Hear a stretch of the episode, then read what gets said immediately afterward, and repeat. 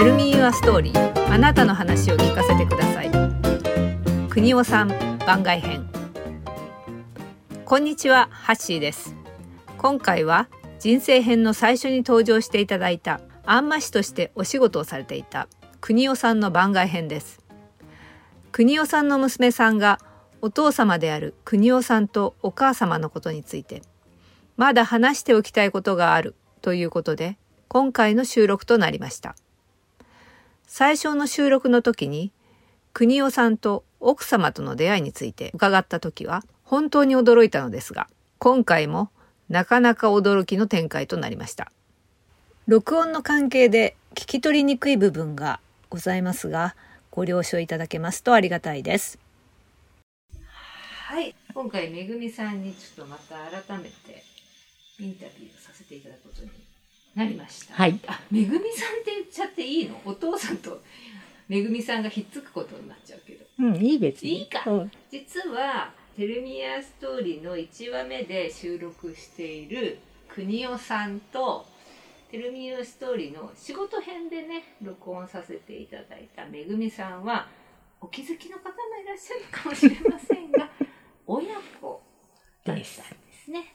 あのそれでですね今回改めてめぐみさんがですねお父さんのことについてまだ語っていない部分があるともっと話しておきたいことがあったということで収録したいというお話はいをいただきました、はい。また参上してまいりました、はい。よろしくお願いしますこちらこそねお願いしますお。父様がちょっとね体調崩されていて、うんご入院されているのでそうなんでお父すね。様の話を娘さんのめぐみさんからお伺いするっていう形になりますね。はい。ちょっはい。とここに来て、えっ、と父の人生も合わせて、ちょっと母との馴れ初めはもう話しましたけど、うん母の人生も含めてうんうん。ちょっと言えないなっていうことも含め増て、えてあのまあ残せたらなと。えその言えないなっていう部分は公開しちゃまずいところですか？どうしますか？んそれは撮ってみてからにし撮ってみてからにしますそう。ですね。とりあえずは赤裸々にちょっと喋っていただいて、うんここはちょっと消してほしいっていうところは、はい。そこはピーッとするはい。そうですねと。いうふうにいたしましょう。はい。じゃあそんな感じではい。進めさせていただきます、ね。じゃあ、あのね、テレビ番組のファミリーヒストリーのようにファミリーヒストリー的な感じで。感じで。で、まず父はですね、はい。1932年、1932年。昭和7年ですね、あ、昭和えのー、2.26事件があった年ですかね、の3月に生まれました。はあ、で、えーお父さんがうん。なんと65歳の時の子なんです。えー、すごいでしょ？お父さんが65歳の時のお子さんそう。え、お母さん何歳いや、その、お母様はいくつなのかな？ちょっとそこは、あんまりおお母さんが若かったの若かったんだと思うんですよね。お母さんが40、だから年の離れた夫婦だったんでしょうね。で、65って私今回改めてびっくりしたけど、よく、あの、山本五十六って、うんうん。56って書いて五十六って、うんそれはお父さんが56の時の子だって。あいうので、山本五十六さんらしいんですよ。それを上回るんだ俺は、みたいな。そそんな自慢になるか、みたいな。すごいそうなんだ。男性ってそんなあれなんですねねすごいですそう。ちょっとびっくりでしたよ。えちょっと待って九九人お子さんがいるあ、そうです、そうですうん、だから、えっと、65歳の時に、まあ、まし一番末っ子が生まれてるから、まあ、その二十数年前に結婚したと考えて、まあ、コンスタントにうん。急にできたんですね。すごいですね。で当時のだから慶応元年。お父さん。慶応元年ですか？慶応すごい。元年慶応元年。あじゃ慶応元年じゃない。慶応の最後だ。だから明治元年なのかな。明治元年。えでも江戸時代 でも厳密に言うと慶応なんだそうで。慶応なんですあつまりめぐみさんのおじいさんが慶応元年なんですね。はい。ねえびっくりですね。すごい。はい。でそのお父さんのところに9人兄弟の、でも9人兄弟なんですけど1人やっぱりあの子供の頃に生まれてすぐ亡くなっちゃった子っていうのがいるので、うん。あれなんですけどまあ実質8人。はい。ということですよね。うん。父からの話だと私にとって祖父は漁師だったと。うん。言うんですけど あの、なんかね父が物心ついた頃にはなんかこう体を患ってて寝たり起きたりだったんだそうです。あでもともとそのすごい晩婚ん。当時にしても晩婚だからお父さんは一体何をしてたんだろうっていうのが定かじゃない。で一応漁師ということになるんだけどあの本家は漁師だったそうなんですよ。で大体当時の日本のあの家族家族っていうか家は長男が継いで、次男以下かうん。は冷や飯食いで、自分の身は何とかせよみたいな制度だから、うん。そこでお父さんのお父さんはどうしていたんだろう。うん。となぜか父に対してだけその太平洋戦争真っ只中の頃に日本は絶対に負けるぞって言ってたそうなんです。よ。え、その国尾さんにとってのお父さんが、はい、太陽戦争負けるぞって言ってた。そう。え、いいつの時に？何歳ぐらいの時えっとまさにその戦中、戦中に言ってた。うん、寝たり起きたりしてる頃に。あ分かってたんだ、それ。そうでそんなの一般の漁師がそんなこと知るはずないじゃんって思って、だからおじいさんは何をしてたろうって思うんですけど、うん。わかんないのよ。何をしてたかわかんないんだけど、で父はそれは当時の教育受けてるから、うん。もう広告の少年で、うん日本は絶対神の国だから負けないって思っている、うんうん その少年に向かって、日本は絶対負けるぞって。アメリカなんかには勝てないって。うん。アメリカの産業力っていうのはすごくてこんなちっぽけな日本なんかは勝てないんだ。え、なんでそんなこと知ってんの？そう対なんかなんか。おじいさんはなんかありそう。だからそっちの学者さんなのかなんかそっちの方だったのかなって。でも非国民ですよね。そんなこと言ったら引っ張られちゃうよみたいな。でうん。あのアメリカにまだ負けてね、アメリカに占領されるならいいけどソ連は絶対ダメだみたいな、うん。ロシアか？と当時なんていうの？あ絶対ダメだとかそういうことを言ってたんです 不思議なおじいさん。どこからあれなんでしょうね、その情報は。うんなるほど。うん、で他の兄弟にはそんなこと一言も言わないのに国尾さんにだけだけ言うんですっえ、て。なんでだろう。でその都度「日本は絶対負けない!」とか言って泣きながら家を飛び出すのが常だった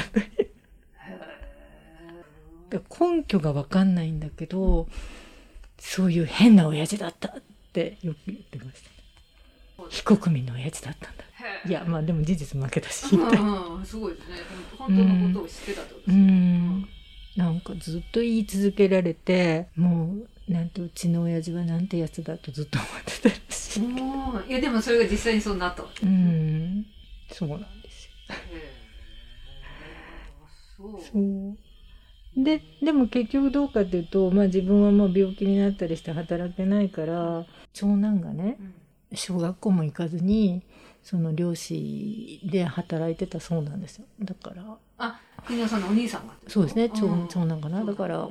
お兄さんは本当に何て言うんだろう。今で言うと家の犠牲みたいな感じだけど、そのお母さんと2人働いて一家を支えてたって。で当時小学生だからどんなに頑張って魚釣ったりしても、えっと、大人の4分の1の賃金だったそうなんですけど、うん。結構だから貧しかったよねって。え、国尾さんとお兄さんは何歳？20いくつ違うんですよ。あでだから、えっと、その次男もやっぱり働きに出されるんだけど、そこは子供の性格で次男坊はサボりがち、ーうん。ちょっとするとなんか病気とか熱が出たとか、お腹痛いとか言って休むタイプ。うん。で三三男が創生しちゃうのかなでその次で来たのは女の子だからお母さんと一緒に地引き網引っ張るうんぐらいでだから結局子供がみんな働いてその次の子がおとなしくってで当時やっぱり口減らしもあってうん養子にうん養子とかデッチ奉公みたいなのに出されてなんか東京の花屋さんに行ってすごい可愛がられた人がいるそうなんですよ。あれですよね、ご実家、あの、三浦半島でしたっけ？あそうですそうです。三浦半島のどこだっけ？えっと栗浜？あ、栗浜。か。そうでしたよね。はい。そのデッチ奉公に行ったおじさんおじさんっていうかその方はあの真面目で仕事も一生懸命してすごいその行ったお家に可愛がられて、養子にしてもいいって言われたんだけど まあ徴兵で行ってでフィリピンで亡くなったんですね。玉砕だったそうですけどね、でその次の人がやんちゃ坊主でちょっとヤクザに入ってた。なるほど。なんか背中に入れ墨もしてたあそうですか。うわー兄弟多いといろいろいるよねみたいなでよくその 入れ墨の字を父が読むと 怒るんですってだったら入れなきゃいいのにみたいなでも喧嘩して泣かされると「誰だ弟泣かしたの?」とか言って必ず守ってくれる。でまあその下に女の子がいてでその下に男の子がもう一人いるんだけどその父のすぐ上の兄はまた父を可愛がってはくれたそうですけどね。すごいですね。9人兄弟で、あとお母さんで頑張って、そうですね。子供たちが頑張って生活してた。うん、そうですね。だから、あの、2月3月って、やっぱり海がしけで不漁になるんですって。本当に収入がなくて、本当に漁師は嫌だと思ったそうで。ああ、もうそれが身に染みて。うん、もう絶対漁師なんかなるもんかって思ってたらしいですよ。父が10歳ぐらいの時から、母はお母さん亡くなっちゃうんですよ。やっぱり。国尾さんが10歳ぐらいの時にお母さんが亡くなってしまう。そうですね。だから、やっぱりね、過労とか、うん働きすぎなんですね。だから、その時もやっぱり家でみんなが働いて、まあ自分一番末っ子で、まあ、中にはね、母にやっぱり一番甘えて、あれしてて、で、あの、兄弟に泣けないから、一人外で泣いてたらしいですよ。ガチャンって言って。うんそうか。えーでもそしたら子供たちだけで働いて生活してたってこと？そう、うん、そうですね。だからその長男のプレッシャーってすごかったんじゃないかと。すごいですね、お兄さん。うん、でもあの無口で、まさに漁師の赤道色の おじさんは、無口だけどすごい優しかったね。面白いのは、そういう読み書きできないで徴兵された時に、二人で組まされるんですって、徴兵した兵隊さんたち。で、たまたま組んだ人が力がないうん人なんだけど、そういう、ああの、書いたりうん書いたり、そういうのはできる。そうすると、そこをその人が補い、で、運べないから、いい、俺が二人分運ぶとか言って、玉運びとかしたりして、二人で一人前したとか。ああ、お兄さんがね。すごいね。そんなお兄さんだったそうで。で、もう一人のその入れ墨してたやんちゃ坊主のおじさんは、上官を殴ったりとか。すごい。そう、新平さんなんかが殴られると、ものすごい腹立ってて、うん上官を追い回したりとかで、何度も映像入ったり、よく最前線に送られなかったねっていうぐらいやんちゃだったそうなんだけど、でもおじさんは兵隊行って帰ってきて、やっぱり病気で亡くなっちゃったのかな？だから風土病かなんかかかってたのかもしれないですね。お父さんは戦争には行ってない？あ、言ってないです。よ。あの、なんだっけ、ちょうどね、お父さんの昭和7年生まれの4月1日以降に生まれた人は、いわゆる学童疎開っていうのかな、うん。疎開組になるんだけど、お父さんまでは勤労奉仕の方に回されるっていうので、えっと、勤労奉仕に、だ軍需工場ですよね。うんで、玉作りとかなんかやってて、だからそこで表層になって、右手の人差し指のなんか爪なくなっちゃうし、なんかで子供だから重さに耐えられずなんか、で鉄板なのかなんかよくわかんない落として、それも右足の親指がべちゃって潰れちゃって、それでも当時赤チン処理なんだそうです。それで大丈夫なんだうん、びっくりだけど。でももう帰ってきた時、あの、なんか編み上げのなんか当時のうんなんか靴の上まで血が出てて、ぐちょぐちょですごかったとか。まあでも自分だけじゃなく怪我した子はいっぱいいたよって。で、軍需工場だからやっぱり空襲狙われて、機銃操作みたいなのを受けて、でも俺は絶対当たらないと思ったって。その思い込みはどこから来るの？すごい自信。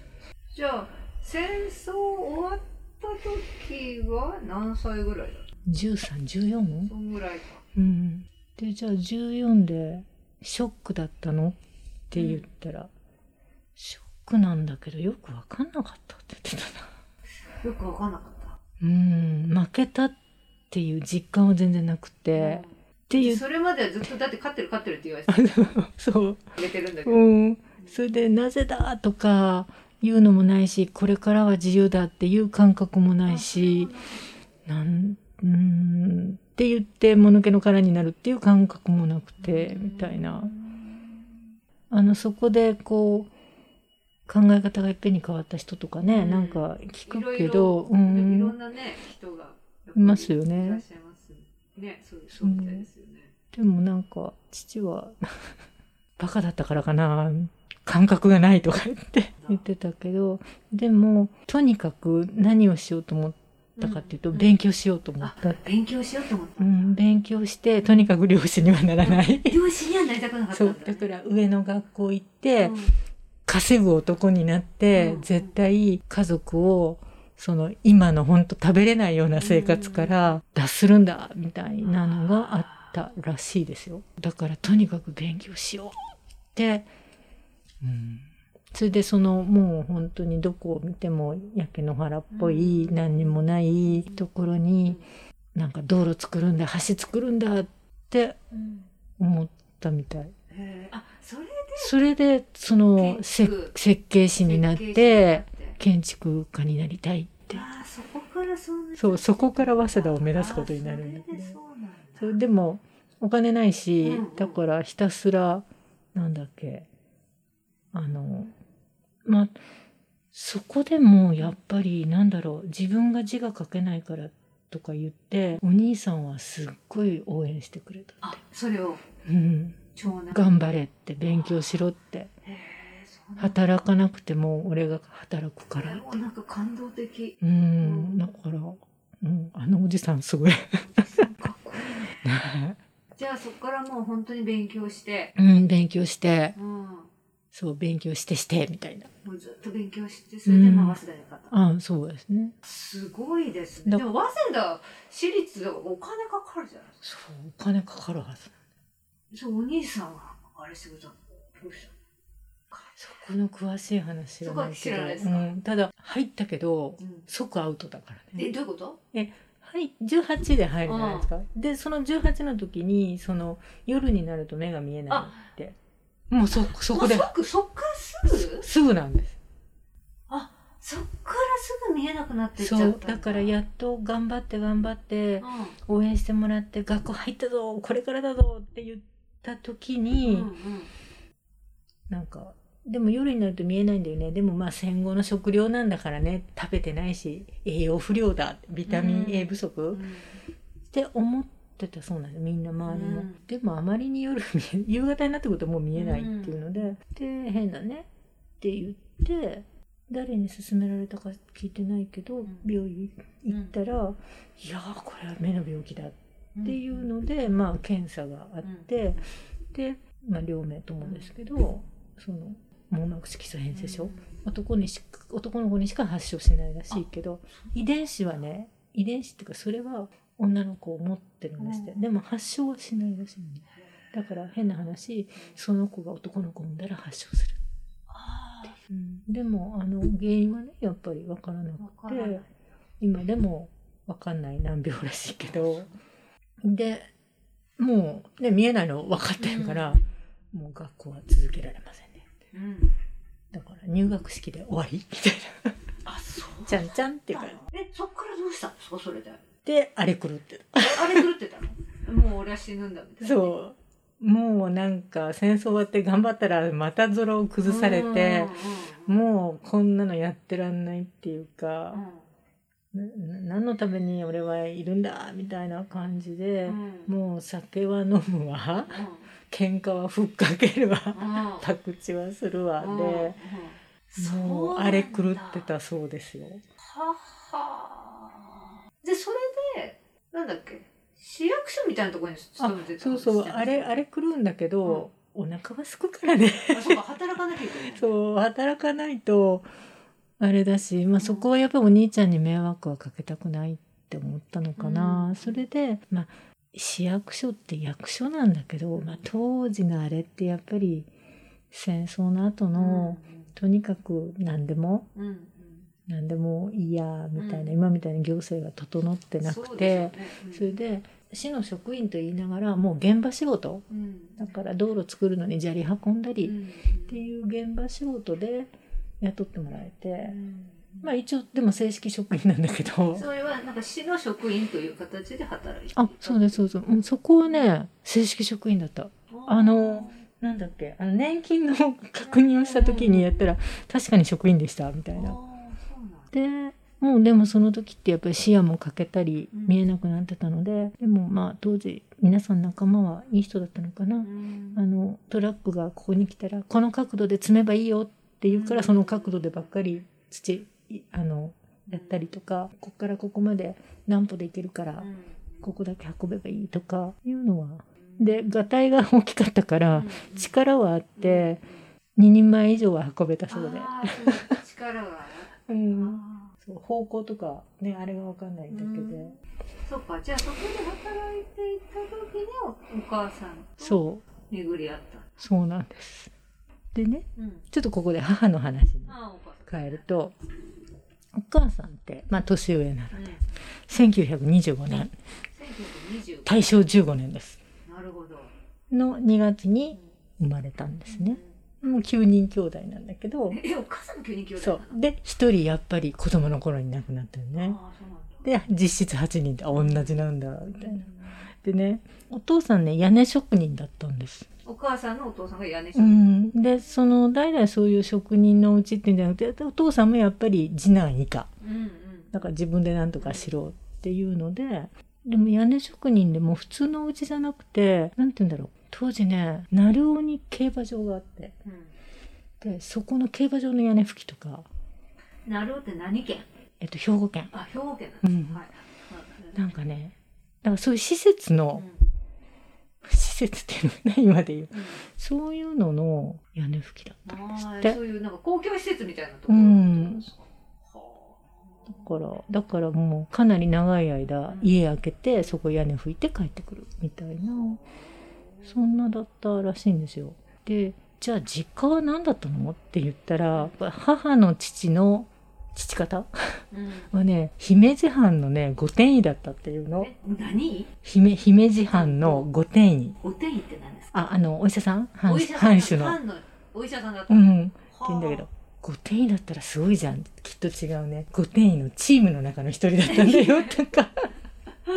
証拠ないもんねって。へあでもお医者さんだったって言うんですよね。でもでもそんな縁続き誰一人いないよねって言ってたから確証はないけれどもまあそんな話が聞こえてきてそれで母方はね京都の山崎の出身なんですね。うん。でそこの奥右室だった。あゆ書く人？うん、奥下さんの。奥。下さんの。優質家ね。うん、書く人ね。確かにおばあちゃんもみんな字綺麗だけどそれも確証がないね。だからお父さんとはちょっと全然全然肌荒れが違う肌合いがね全然違うねですね。うん、は あでも全く確証はない。うんでお父さんの方は戦争行ってその戦死者とかいっぱい出たけどお母さんの方の兄弟ってえっとね長男はねシシベリアの抑留生活を送ってるんですよ。で2年23年後に帰ってきたのかな。次男が関東軍だから満州から南方に回されてそれでも帰ってこれたのかな。2年ちょっとかかったらしいけど。その次が私の母だったから、母はお父さんとは違って兄弟の上の方。下の子をおぶって学校行かされたうん。下の子の面倒は見るっていう状態ですね。でその下に男の子ちょっとまたやんちゃな子がいてお父さんの兄弟ほどやんちゃじゃない。うん。ちょっとやんちゃっていうだけ、でその下にやっぱりおとなしい子がいてでっち奉公出されるという、その下にも男の子がいてあその子はあいいおじさんで結構可愛がってくれたかな私をね。でその下に女の子が2人。いう感じなんです。豊かじゃないけどうん。父のとこよりははるかに、かに経済的うんには経済的には。落ち着いた感じ。うん感じね。で母はその上から3番目で下に男の子が続くから当時おじいさんがいたらしいんだけど、うん。おじいさんにとって女の子の孫はその子だけっていうのでもうすっごい可愛がり方だったそうだ。可愛がられたんですねじ蝶よ花よみたいゃな。あお正月、うん。年年末になったら暮れになったら女の子だけ連れて、その新年の草履を買いに行くとか、なんかそういうのをおじいちゃんはやってくれたみたいでずっとおじいちゃんの膝の上で育ったって言ってたな。ああじゃあ本当に可愛がられてうん。でちょっとちょっと娘っていうか16かになるとその当時だからなんていうのおあつらえみたいなコートを作ろうとか、うん当時でいう三越に行ってみたいな、うんうんうん。なんかそんなのがあったらしい。うん。でただおじいさんじゃあ私のだからおじいさんのお父さんか。おじいさんのお父さんだから曽祖父になるのかな私から言うと。お母ささんのおじいさん。おじいさんね、うん。うん。その人って早くに奥さん亡くして男やもめでずっと育ててきたみたい。お母さんのお父さんを、お母さんのお父さんを。はあはあはあ。まあ、お父さんに兄弟がいたかどうか知らないですけど、男ながらに何でもできたんですっうてんだからそこに嫁に来た私のおばあちゃんはうん。お仕事さんに使えるんだけど、うん。何でもできるお仕事さんっていうのも辛いよね。ああそっかいろいろできちゃう。うーん。まあそこをすごいクリアしたおばあちゃんはうーんそうね。なかなか。なかなか怖いね、うん、でも何でもできましたねおばあちゃんもね。器用というか。うん。まあ当時いろんなもんはあの修行されてから嫁に来るんだろうけど。うん。でも昔の人ってね基本的に何でもできる人が本当に。ほとんど皆さん全部自分で作ってそうそうそう、う。んだからねあの家族の着るものうん。和裁とかねあんなのは全部あれだし。ねそうです。ね。家事万端全部。そうですね。全てを担当していたんでしょうからね昔は。でも おばあちゃんの恐ろしいのはあの私なんかも絶対できないけどあの鳥締めるって鶏とか飼ってそれ取り締めて料理するとかうさぎ料理するとか。うんすごいそれもできんだ。すごいわ。昔昔の人すごすぎ？いやーすごいわだからまあお母さんまあ下の子を背負って行ったりとかまあ、ね、朝早くから起きておしめ全部洗わなきゃ学校行けないとか、まあ、そういうことはあったにしても父ほどその生活にすごい逼迫していくっていうのはなかったんですね。どっちかっていうとこう豊かにうん暮ら豊かに。日々の暮らしがこう切羽詰まるよううなことはない。ん。そんな感じですね。でまあ父より早いのでもう戦戦前の時にすでに戦争始まった時にすでに16歳。になるわけですよね。16歳か。うん、だから一応学校卒業して上の学校には行かなかったそうだけど、えっと、上の女学校の事務員さん。うん。なんかね字がやっぱりすごい綺麗だったんですって。うん。で 事務員さんにしてたら字が綺麗だしかっちりした字を書くしなんか国語が得意だったのかな、それで当時軍属っうんていうのかな。そこに誘誘われるのかな。わかんないけど。まあでじゃあそこでお仕事あそう。えっとねそれがねそうそう軍令部っていうとこ軍令部第4部通信担当第10課暗号係姫路支部って。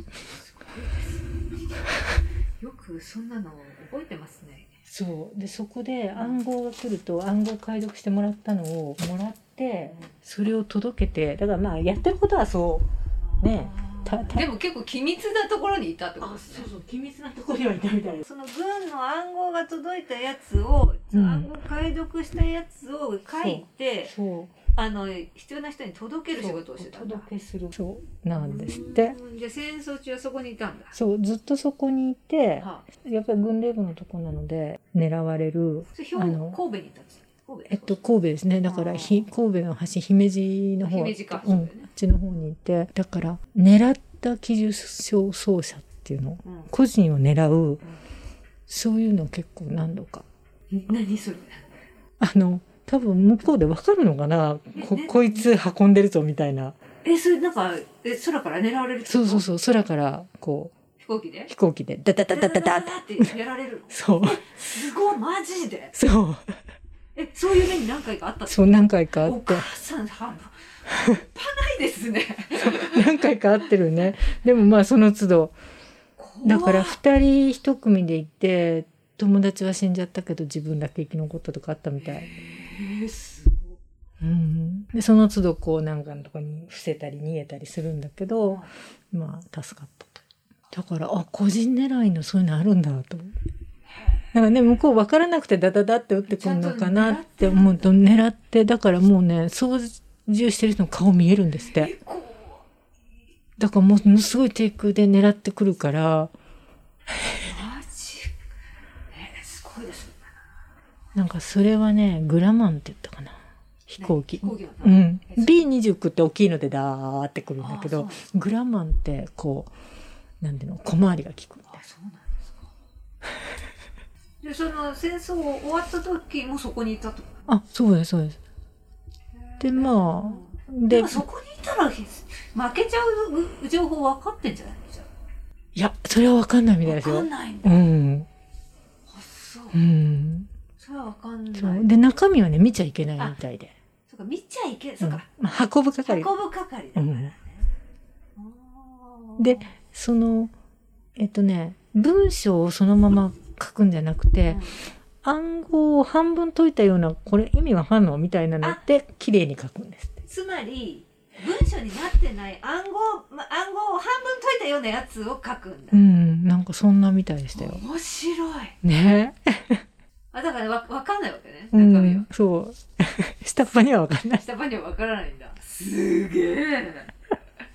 なるほど。それはまあそうだよな考えてみバレちゃまずい、ううん。んでそそこでまあ終戦迎えて解かれてでまあ家に帰るんですけど家に帰ったら家族の大半が腸チフスかかっててチョーチフスうん。にかかってたの、かかっててあおばあちゃんっていうかまあお母さんですね。母のお母さんがもうとにかく食料調達って薬はないしみたいな感じでだから帰って即食料調達に走んないといけないってでも軍令部にいたからやっぱり結構可愛がられてたのかな。上の人が缶詰あるよって持ってきたりはしてくれたみたい。だからそれは家族がすごい助かったそこのコネクションが。そうそうそう全然ね手に入らないものが来たりはしてたって言ってたね。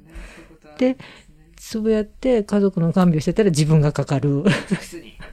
チョーチフスってえ治るの？治るのですかでも腸チフスってあれでしょ？あの法定伝染病だったんじゃないのかな？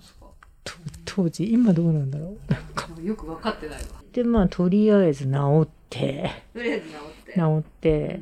でそうなると今度ね年齢的にもあれだし今度嫁に出そうという話になるね。その時、まあ、そのチョーチフスに皆さんかかってはいたけれども、うん。経済的にはとりあえず大丈夫だったのかいやだんだんだんだんななかなか疲弊状態。疲弊状態にはなってた、うん。だって屋根だって服屋根ないもんね、うん。そう。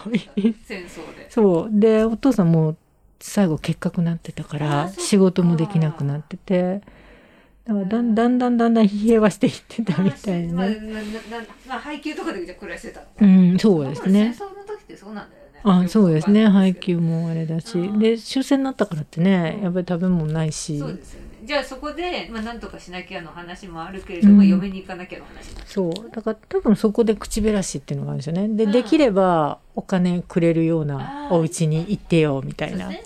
うん、ちょっとでも家計助けてって。ということにはなる。わけなるほど。何なのかな全然自由じゃない。いいやーねででそれどうした？のや、それで、うん。まあ、多分いくつか縁談はあったのかな、で、母に当時好きな人がいたのかどうかはわからない。でも、その戦争前になんか、学生さんとほのかなって、それこそ手を握ったこともない、うん。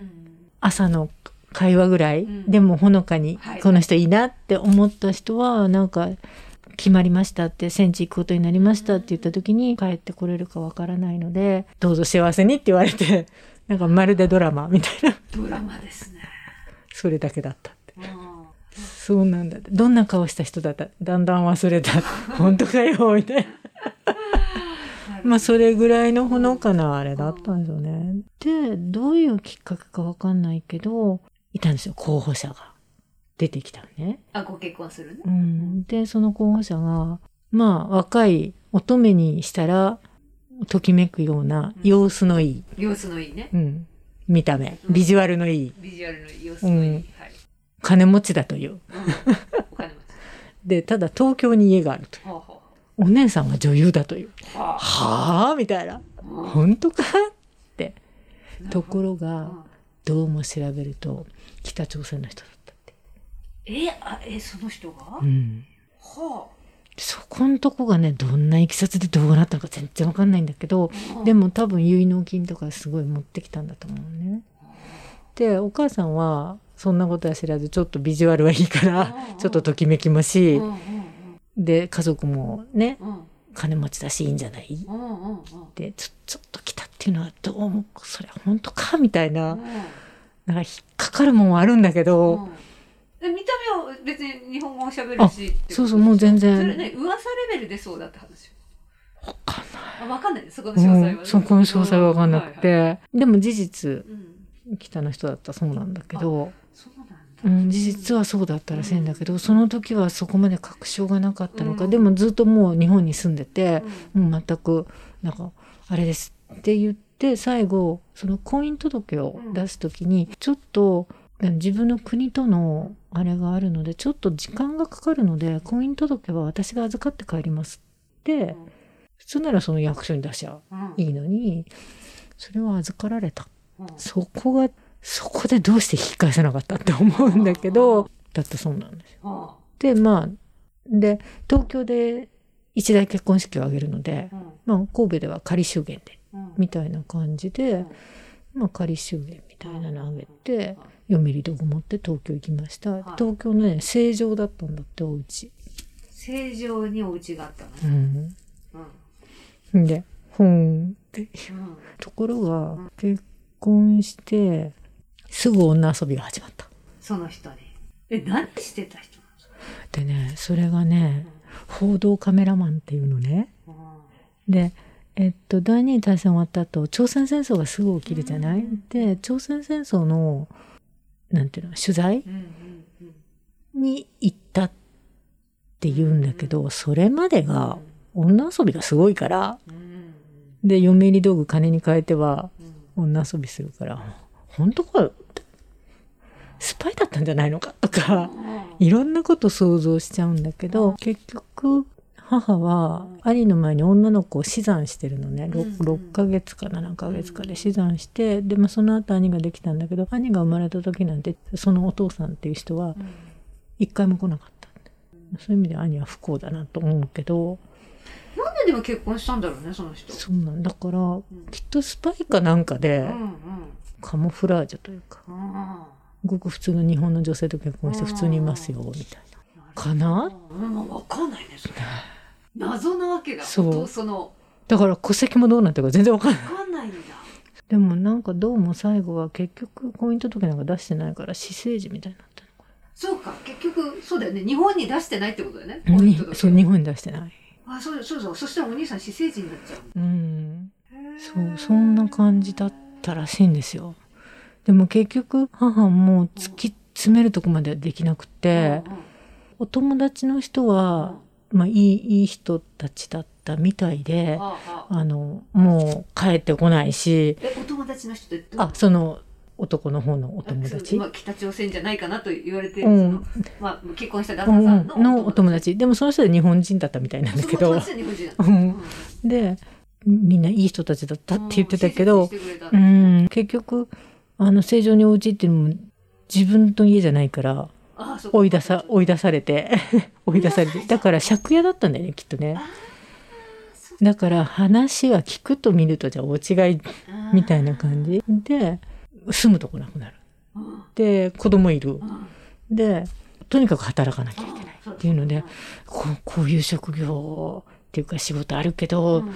なんか住み込みで皿洗いだけどみたいなのとか、いろいろやってくれるんだけどやっぱりもうそんなちっちゃい子抱えてそうですねうーんなかなか。当時お兄さん何歳ぐらい当時が生まれてすぐだから2歳か1、2歳じゃないのかな。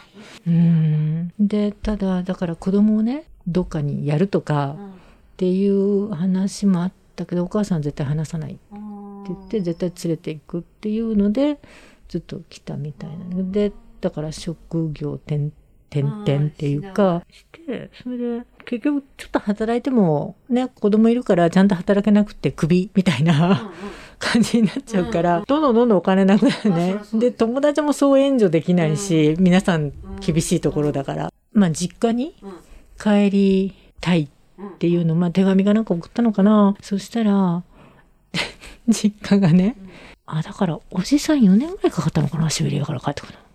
ちょっとそそこの年数がちょっとわかんないけど、シベリアから帰ってきて、嫁もんもらわなきゃいけないと。ああおじさんがね、うんおじさんがね。うん。で、他にも戦争から帰ってきたのとかいるし、あまあ、お母さんの兄弟だよね、うん。そんなお前の住住めるスペースはないと。余裕はないと。うん。なんとかせえと自分で。うんうん と、見事に。うん。うんこわ玉砕されたわけです。ね、うん。はい。で、もう、ギリギリまで来て、実家に連絡してアウトじゃない？何のために嫁に行ったんだろううんみたいな。で、自分勝手に嫁に行ったわけでもなくて、でもその頃にはもちもちろんね、味方のおじいちゃんもいないし、結局小銭掴んで、電車乗って栗浜まで来たのかな。そうなの。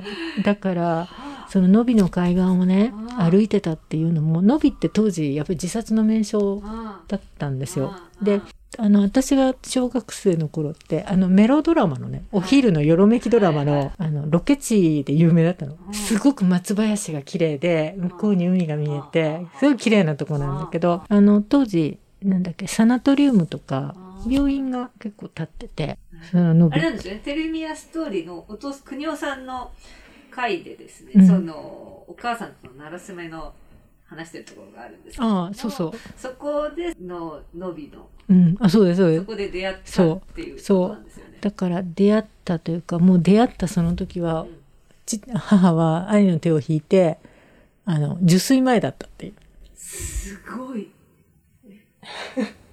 でももう、もう入るぞみたいまあ、な。入るぞっていう状況だったんだ。うん、だったみたい。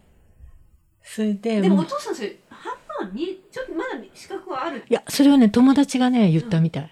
お父さんの友達が？うん、二人で仕事から帰ってブラブラと、うんわたらみたいな感じで帰ってきてたら、うん。あれ？なんか、子連れの女が、なんか、あれ？入るぞ？みたいな。怪しい動きをしてると。怪しい。で、えー、って言って、なんかめっちゃやつれてるわっていう感じの、もう本当にやつれて、うん本当にもう、手に握ってたのは小銭だけだったらしいから、え、そこでお父さんが声かけたの？うん、みたい。それは声かけなきゃ、みたいな感じで。はね。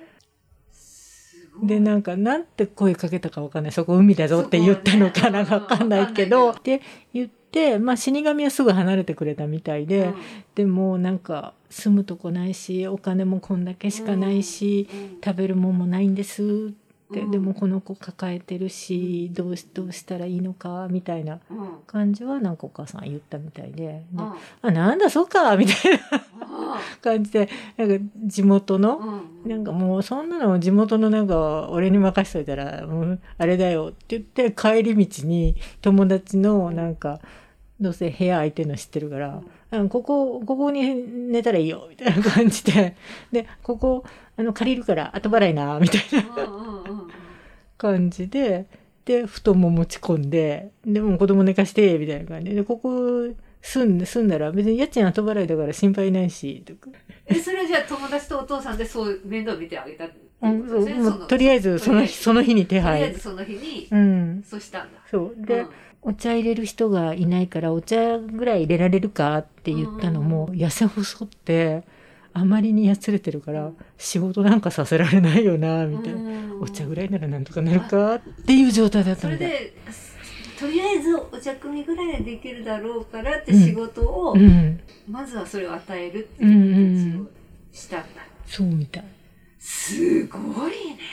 うんだから単純に声をかけたんではなくて、なんかそこまで切羽詰まってるのは分かった。本当にね、一つ紙だったって言ってたお母さんのこと。そこまでやつれてたよって言ってたけど。そうなんだ。でただ当時の役所も面白い「いやーなんかお茶汲んでくれる人いないんですよね」とか言ってなんかあのて適当なおばさんがいたからちょっとお茶入れ頼みましたっておばさんとか そこら辺のこうゆるさがいいですそういうさ言昔の。ったら「ああそうじゃあお茶入れ頼んで」みたいな。たら「えそんなにおばさんじゃないじゃん」みたいな。でまあねお茶入れしても多少はもらえる。なんかそんなのでなんて言うんだろうまあなんか持って行ったりしたんじゃない？なんか魚釣れたっていうから魚食べるみたいな感じでしててでもそう頻繁に父は無口で女性が苦手だったからだからそこまではあれだったらしいんだけどでもまあ気にはかけてたみたいで。まあ、徐々に、まあ、体力も戻ってきて、そうするとお母さんもお茶組みだけじゃとても申し訳ないっていうんで、うん。砂利運びとかも手伝ってた、いわゆる土方仕事をやるようになってたんだけど、まあ、そこはお父さんは自分は力があるからあ。常にカバーしてたらしいけど、ね。なるほどなるほど。あで結構お母さん、ま、真面目子供いるけど真面目なのと綺麗だったのかな、ーうんいや綺麗だと思いますね。あの写真ちょっと見させてた時に、やっぱりこう綺麗ですよね。だったのかな？で他のね男がねうん「いいな」とか言ってうんうんうん言ってたらしいの。うんうんうん でまああの部屋貸してても綺麗にいつもしてるから子供も面倒にちゃんと見るし「あああの人いいんじゃない?」とか言って当時なんか3人男の子を連れたうん床屋さんうんが「あの人いいな」とか言ってなんか後添えにみたいな話もあったらしいよね。って言ったら店もあるし安定してるし。それを聞いて面白くない。お父さんが。違う。うん。うん。うん。それはもう恋に落ちてましたね。って感じなんだけどいや絶対俺だろうみたいなのがう。うん。あったらしくって。で母もやっぱり救われたっていうのがあったんだろうけどそのそんなあのねもうお店もあって安定してるわよって男の子これで一人増えたって大丈夫よみたいなことを言われても気持ちは向きませんみたいな。感じででも、まあ、ちゃんとお父さんは他の人のとこには行くなって言いに行ったらしいから、じゃあそこは相思相愛で。うん、そこはそれで。ああそれで結婚することにそなった。う。で結婚っていう2人で結婚っていうことに決めたらしいんだけどかたやおかお父さん障害者で年下じゃない。そうするとあの兄弟中から反対を。お父さんのどっちの？えどっちも反対。あどっちも反対。どっちも反対。あどっちも反対だ。そう。で父親の方の兄弟はその年上のねうん。子供一人連れたバツイチのアバズレがねうんあの、お前目を見えないこといいことに、その、お前だけ働かして、あの、好き勝手されるぞみたいに言うわけ。はいで、こっちはこっちで、はいくらうん子連れだからって、なんでそんな障害者、いや、当時だからめくらなんかと一緒になんなきゃいけない。はいはい。苦労は目に見えてるじゃない、はいみたいな感じで、双方すごい反対。なるほど。で、その時に、その父の一番上のそのお兄さうんんと、うん。すぐ上の上のお姉さんかな？二人だけだって賛成してくれたの。あ。そう。二人の気持ちが固まってるならいいよってうん。言ってくれたのはその二人だけだったらしい。それとお母さんの方は次男さんかな？関東軍から出て帰ってきたそのおじさんは気持ちが固まってるならいいって言ったらしいけどあとはみんなすごい。あとはね、あの、もう反対意見を。そうまあまあ、起こり得るであろうあそう意見をこれ皆さんおっしゃったってことですよね。それででも二人の気持ちは変わらず、うん。で母親が私は誰が反対しようが駆け落ちしてでも二人でうん。行きますって固い決心で。すごい。だから私に言うの。駆け落ちするぐらいの相手がいなかったら結婚すんな一生しなくていいってすごいね。一生しなくていいって何それ。す私もっと緩くしてほしい。すごいね、そそれで面白いれ。これがねはいはいお父さんが神戸の家にお母さんをくださいってはい。うんうんうん。来た時だその時にうんこれ背広一着しかないの、でそれをみのるさんっていうすぐ上のお兄さんが用意してくれたのかなまあ、障害者だからってね、うん。バカにされちゃいかんと、うんうんうんで背広を着ていけ みたいな感じでうんうんうんうん唯一の一丁羅を着て。へえあでもお父さんかっこいいです「およね。嬢さんをください」いやーすごいガタイがやっぱりいいよね。あそういいよね。確かにね。すごいガタイいいよね。そうだからおお母さんの兄弟とかが写ってうん。これがシベリアから帰ってきあたでえいや、お父さんほんとめっちゃ大きいね。そうお父さんめっちゃ周りの比較してよくわかあるわそうそう。すごいわ。それで二人は結婚したと。なるほど。そうちょっとお母さんのくだりがすごいな。そうです。だから25で死ぬんだって言って大荒れのあれが自殺寸前のお母さんと出会って。うん。でお母さんと結婚してお母さんの強さに引っ張られたのかなお父さん。うん結婚して本当に間がなかったって言ってた。これからのこと考えましょうって言われて。お母さんに。うん。でこのままだとそんなね土木作業員でいたってどうせできなくなる、うん。でやっぱり目が見えないんだったらそれなりの学校行って職業訓練とか受けた方がいいっていうので当時横浜盲学校ってすごい難しかったんですって、うん。どうせやるならん。そこ行って頑張るって言ったら、そこは素直だったのかな。うん。頑張るって言って、うんうんうんでその間その間生活支えの母だからう内職うん。とかですごいね。毎日お弁当作って送り出して。へだからね本当にねがむしゃらに勉強したって言ってたけどお父さえうんでもそういうふうにお話しされてましたよね、ん、うん、ほぼ一番でね卒業だったみたいよ。すごいね。でやりだすとすごく面白かったとは言ってた。ううんん、それは言ってたけど。だからそれまでお父さんの子供の子まあ家が貧乏だった。それはいっぱい日本全国いっぱいあっただろうって、うん。その中で戦争が起きた。戦争もみんな経験した、やっと今度目標見つけた。うん。たら失明しちゃった、うん。あれ？みたいな、でもお母さんと出会ってよかったねって、うんうん本当ですね、まあお母さんも出会えてよかったですね。本当ですね。でもお母さんの最初の結婚ってどんなに悲惨だったんだろう。うん。ってまだわからない娘が結婚してこんな目に遭うのかな、まあ、今でこそまあ今東京都がすごいあのあれだって言われてるけど性病も移されてたの。え女遊びいっぱいしてるから。うん、だから、えっと、結婚する前にそれ分かって治療もずっとしてて。ああそうなんだ、だから私産む時ももう先生に確認確認確認でうん。うんうん「もう大丈夫ですか?」みたいな。るな、うん、それはねお父さんに聞かされた。お母さんはそれは言いたくないよねって、うん、でも本当にだからお父さんはねあの母の最初の旦那さんっていうか、ものすごい憎しなの。もう憎くてたまらないみたいな。何のために結婚したんだみたい憎しなだけ絶ど対許せんみたいな。でもその人がいなかったらお父さんとは巡り合ってないそう出会ってない。そこがまたちょっとあれです、でもね後からお友達に朝鮮戦争で死んだんだとかいろいろまあうん。ちょっと情報は入ったらしいんだけど実は死んでなくって、うん何年後ぐらいって言ったかな。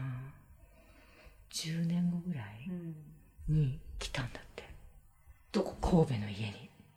えお母さんの実家にってこと、うん、今どこにいますか？ええよくどの面下げてくんだよこいつみたいな。